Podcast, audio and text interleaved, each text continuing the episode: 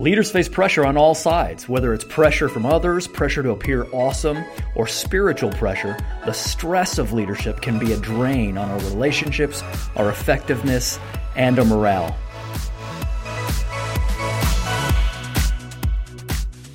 Welcome to the Bible Leadership Podcast, where we want to connect your Bible to your leadership and your leadership to the Bible.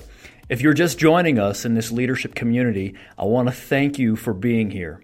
If you enjoy this podcast, it would mean so much if you shared it on social media. Thank you to all of you who are doing just that. Also, if you write a review or rate it, it really helps increase our exposure. If you want to never miss an episode, be sure to subscribe in your favorite podcast app, and you can always find a lot more information and content at markcarter.life. Hey, I respect your time. I want to add value to your journey, so let's hit it.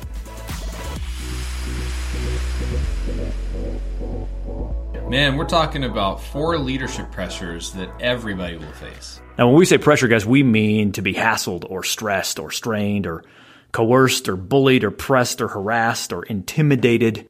We know there's certainly examples of this in the Bible. There's Jesus in the Garden of Gethsemane. There's Moses. Uh, I don't know if you remember, but there was a, a point where he's like, Lord, how can you expect me to take care of all these people?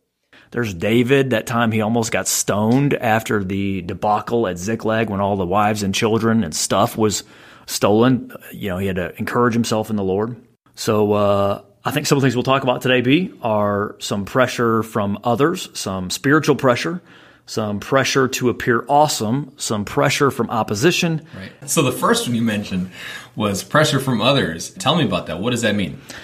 Yeah, so f- pressure from others, and I think often this is it can even even be friendly pressure from others, meaning the person is a friend. Yeah. They don't necessarily they're not trying to provide added pressure necessarily, mm-hmm. um, but they're handing you something. They're like, "Hey, I need this. There's a deadline you're the gal, you're the guy who's in charge of this. I'm going to give you this and I need you to get it done. And we all know this. People bring us work all the time. It's coworkers, it's kids, it's spouses, it's anybody we lead. And it can create a pressure to feel like in the midst of everything I have coming at me, I have to get this done now. Right. And there's one more heavy rock that they kind of threw on my pile. Even if you have a self image of a leader, you're like, I'm the leader. I should, I should right. be able to handle this. I right. should, like, I'm here to help them. I should be able to pull this off immediately, drop of the hat, no matter what's going on.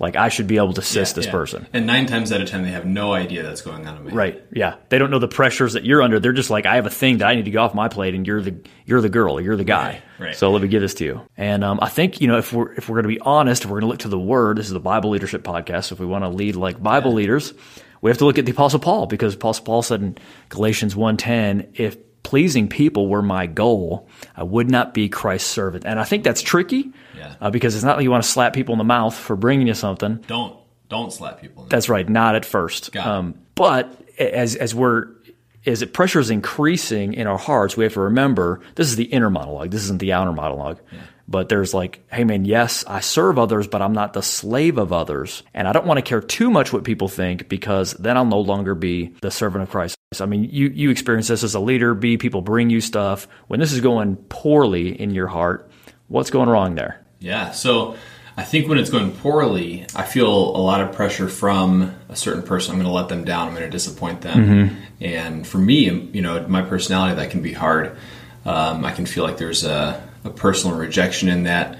Hmm. But it's all in my head. Like the whole right. whole conversation is in my head. They probably yeah. don't even know anything about right. it. Yeah, I think when it's going right is when I'm I'm kind of practicing a, uh, an intentional like emotional neglect of I'm not going to engage with. I love that word, emotional neglect. Yeah, that's like good. The, the, the emotional stakes of if you like me or not, if I am you know doing satisfactory work for you or not, like you're not your the grade you might give me. Uh, I have to decide. I actually don't really care what you think, and when I'm doing it well, I start there, and then I also um, you know I'm, I'm looking to be led by the Lord toward.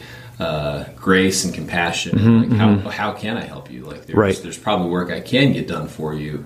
This thing you're handing me is something I probably should have in my hand anyway, and and and get done for you and, and give some attention to. So I think another idea that we need just to, need to keep close to home is the idea of firm boundaries that not everything needs to be processed immediately. It's almost like we visualize people kind of taking a number, like, "Hey, man, that's that's great. Take a number." Like like when you're at the Jewel getting some chicken, you know what I'm saying? You can't just go barge in. You got to take number eight or whatever right. whatever they're on. And we got to just visualize, dude, yes, I can help you, just not at this particular moment. Just because some random person hands you work doesn't mean that you're agreeing to their timetable. Yeah, and most people have no idea that there is a line. And I think it's especially hard when when they're kind of having an emergency, Right. and you have to make the call. Okay, is this really fiery enough that I need to make it my emergency? In most cases, no. I'm sorry you're having an emergency, but that doesn't give me an emergency because my, my you know my plate's already stacked full of stuff I need to do. There's certainly times when I'm like. Someone's trying to give me something, and I'm like, "Are you serious right now?" Yeah. you know what I'm saying? Like, it is Christmas. What are you talking about? Obviously, we don't say that. We have to have that buffer on our heart, though, that just says, I love you. I'm going to try to help you as much as I can, but I can't be overly concerned what you think. So, in our context, what this looks like for me, I think it probably looks like very similar for you, is, you know, the closer we get to Sunday, the less I need to be dealing with everybody else's stuff. Like, you can bring me something on Tuesday. You probably bring me a few things on Wednesday, but dude, once you hit Thursday, if you're trying to give me some, even just some really overly detailed information, I'm be like, dude, put that in an email. Yep. You, know what I'm saying? It is not time to do that right now. I got to get ready for the big game. Yeah. You know, coming up on Sunday. So um, I think we just need to learn to say no and help people even understand this is in the queue. Like, hey man, I, I, I want to serve you. Yes, absolutely. But just know here's where you are, and you might even be like number 15 in terms of priority. And, and of course, we need good collection tools. We need a good task management system to not forget that. We need to decide, and, and this is what every leader needs to do, but we need to decide I'm going to disappoint people as a leader. Like that's part of the job. And that just means saying no. We're going to foster a loving atmosphere, but we're going to be okay with disappointing people because at the end of the day, my friends, we've got to, as the leader, as a leader, we've got to make the right decision for the group or for the team or for the organization, even when some people don't like it. And, and you know this by now, I'm sure if you're leading anything, not everybody's going to like everything you do. And they're going to try to provide pressure, and it doesn't matter. You got to make the right call. And I think with most stuff, especially when it's people on your team, if, if you got a great team, they're often not even going to be very put off if they know you have other stuff. Mm-hmm. Like they might be flustered for a second in the flesh, but then like, oh, yeah, so does everybody else. Welcome to the club. Yeah. What, what about giving people grace, dude? Like, because at the end of the day, you and I are also going to bring pre- bring people stuff. Yeah. And we're going to be in their line. Yeah. You know what I'm saying? So, like, how do we appropriately message that grace to that person?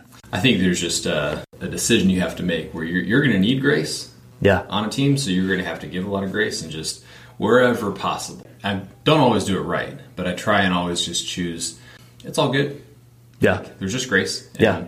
Uh, the plan that I had maybe involved you getting this done for me right now, Yeah. and you're I'm, I'm reading that you can't do that right now. Yep. Yep. And that's okay. Yep. You know what's going to really break if uh, this doesn't happen in, on my timetable? Probably nothing. Yeah. And if something does break, it's really on me to go back and, and rewrite my plan and strategy so that it doesn't require, you know, you to do this thing right now. I think that's that's great, man. I know that I've had pastors in my life who, in my emergency, not only did they like help me understand the world rightly, like in terms of well, here's really when it's going to happen, but um, I think the best folks they kind of insert their piece into you when you're having the emergency. So they're like, "Hey, let, us calm down. I know that you're stressed, but they, I just love it when they take a pastoral moment to be like." Hey, you know, let's walk through this and, and let's think about this rightly. Uh, what's going on? So it's not like you're you're just taking the, the soda and batting it out of their hands and being like, "I'll clean it up." You know, like you have a problem. Right. It's more like, "Hey, man, let me if I've if, if I've got a moment to put my arm around you and be like, man, I know this is hard, isn't it? And and let me encourage you. You're doing a lot right. Here's really the reality. But whatever you want to do, you got to do it in the peace of God. And as a leader, I think the amount of trust that that earns you is Yeah. like you can't buy that any other way. And alternatively, if you if you fail in that moment, you bruise a lot of trust. Yeah, yeah. By, by slapping that soda out of their hand and you know giving them an emergency and storming out. That's it, dude. I want to be that kind of leader that gives his people peace. Yeah. So number one was pressure from other people, sometimes even friendly pressure from other people. What's number two? Yeah, so the second pressure is the pressure to appear awesome. And I think this is just so predominant, you know, in this time because we've got so much that is just glitter and glam on social media. Everybody pres- putting their best life, even though it may not be their true life, forward. And I think we just need to be careful because in, especially, you know, when we're in ministry, there can be a temptation to just be perfect and just be like, man, we're the ones that God is really anointing. And it can be about anything. It can Yeah. be our ministry is rocking. It could be, you know, if, if you're on a, you know, a church volunteer team, you, you feel pressure to be like a great parent, like that other person, you know. We can have body image stuff, like I need to look perfect. We can have pressure just to have more influence. We can have pressure to be a part of something big. I think this is just a pressure we don't need. And the enemy uses it to, to just take our focus off of, I'm here to be faithful to Jesus. I'm here to serve him. Yeah. And I think we just need to keep evaluating our emotions here and, you know, do some soul searching. There can be an unhealthy desire for the applause of the world. Like, man, that, that leaks in. Likes are a form of applause. Yeah. And the applause of the world is something that honestly we need to reject more than not because it, it just captivates and, and it takes over the heart. It's a form of idolatry. I think one of the ways that we can do that is, is just admit our need for prayer about our sinful focus on exteriors, or at least the trajectory of our hearts tends to go that way. Um, just telling other people, hey man, I'm kind of powerless against this thing. Sometimes would you pray for me? I'm needy, uh, you know, in this area. I need you to just have my back because I too am susceptible to this kind of idolatry. What about you, man? When that goes wrong for you, what do you feel like is happening? Yeah, it's very similar to number one. Really, it's the pressure to to achieve something like a specific, clear, crystallized version in my mind. And Yeah. my, again, my personality is very uh, perfectionistic. I can dream up this grand vision of what should be true, Right. And then if I can't get even close to it, uh, if I'm not careful, suddenly I'm depressed. You know, Yeah, like I know that- just no, that's true. careen into this emotional, you know, tailspin. So again, you know, there's there's a decision on the front end when I'm doing it right. There's a decision to like, um, I'm gonna not let, let this impact me emotionally, Mm-hmm. um, and I'm gonna just try and get Jesus what He wants, and I'm gonna rest in the fact that like I'm just approved by Him, Come on, dude. and His approval is all that I really care about. You know, Second Corinthians says more than anything else, however, we plan or we want to please Him, whether in our home here or there. And I think you mentioned in the first one, you know, am I serving men or am I serving Christ? Yeah.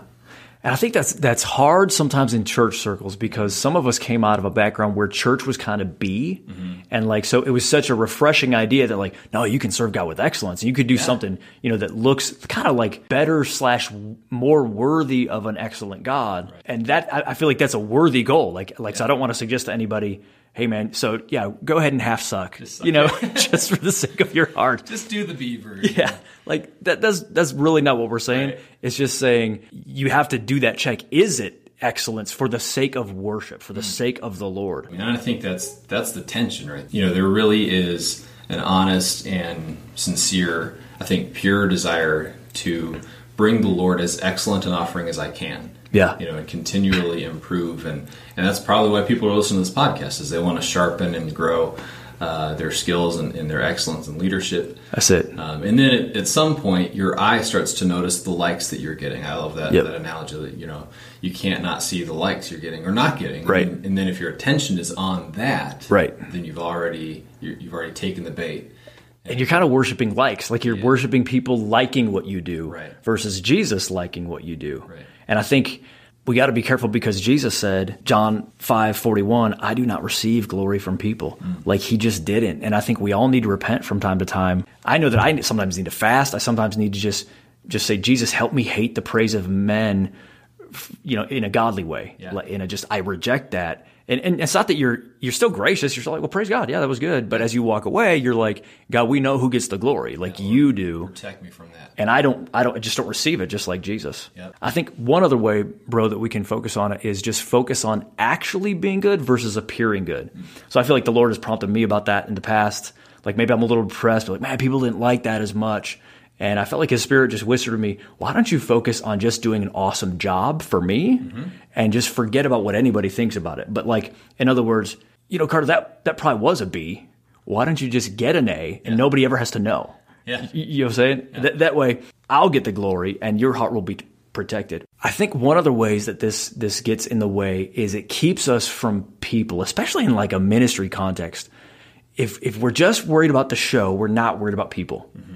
I was sitting down with a guy for lunch the other day, and um, I, I feel like the spirit just just showed me this is so different than things that are posted on social media because like I'm hearing this guy and like I'm seeing this guy, and, and I feel like the spirit was showing me this. Like, do you see this guy's soul? Do you see what's going on in here? Like, do you see what's happening? And like, dude, you just can't do that when all you're trying to do is is make it wow and and next level and incredible. Right. I feel like it, it just stops the flow of authentic care that God actually has for his people. Absolutely, man. I think that's that's so huge. You're always focused on um, the attention or the applause or the, the praise. Talk about the anointing that's gonna just fall off of that. You might have been excellent for a second, and now like Oh my gosh, does that make you really shake in fear? doing all the heavy lifting, and you were just like getting in position, and, and His Holy Spirit is what really made it awesome. Yep. And now you've you've successfully just shaken that off because Right. you're so focused on he just backs off, man. Yeah, that's so that's so scary. I think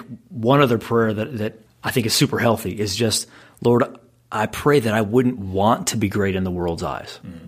You know what I'm saying? Like the Lord told Baruch, "Are you seeking great things for yourself?" In Jeremiah 45, 5. And it's not that the Lord doesn't exalt us; He does, and He raises us up, and, and but that's His business.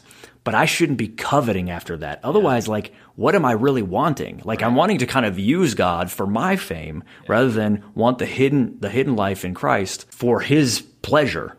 You know what I'm saying? So uh, I think just smart prayers like, Lord, help me not touch the glory. Help me. I want you to do whatever you want to do, but I don't want to covet things that you don't want me to have because you are all wise, you are all loving. I, I, I'm I'm living for heaven. I'm not living for here. And I think put people around you that will help you do the opposite of this. Like, Yeah. they'll remind you you're not that big a deal. Yeah. like you're dust. Yeah. and uh, and when you start thinking about the praise of men, you start thinking about the applause. They're going to tell you that's jacked up. Like that's you're thinking crazy now. I'm so glad we instituted that rule on our teams now where anytime someone looks like they're being haughty, you can just go up and punch them with a Charlie horse right in the leg. Yep. Yeah. It's been really, I'd say healthy, Yeah. but also really dysfunctional. Yeah, super. Like we've had a couple trips to the emergency room. There's a couple Sundays where people just went down like dominoes. A lot was- more, lot less pride, but a lot more drama. Yeah, yeah. There's there's pain and blood for sure. Sweet man. Well, hey, I think that sounds good for today. What else have we got coming up? B, what are you excited about? Man, I'm super pumped. We are talking Sword Girl. Sword Girl. This is probably the coolest thing that we do as a church. Dude, I think you're right. It's incredible. Like it's just Yeah, folks, this thing happens in the fall, so it's September 20th and 21st. But if you are a lady or you've got some ladies in your life, you know, a daughter, wife, grandma, whoever, like you want to get them to Sword Girl because it really is just a profound woman changing, awesome event. This year we've got Jamie Ivey, Stephanie Boyce, Sophie Hudson, and Mackenzie Carter. And if you register before May 26th, it's only 70 bucks. Dude, this is, it's just a next level weekend that I think helps gals connect and of course connect with Jesus. it's super special, man. It's it's an awesome time. So go to swordgirlconference.com to get your tickets. All right, you rock star leaders. Hey man, keep that heart right and we'll see you next time. Yep.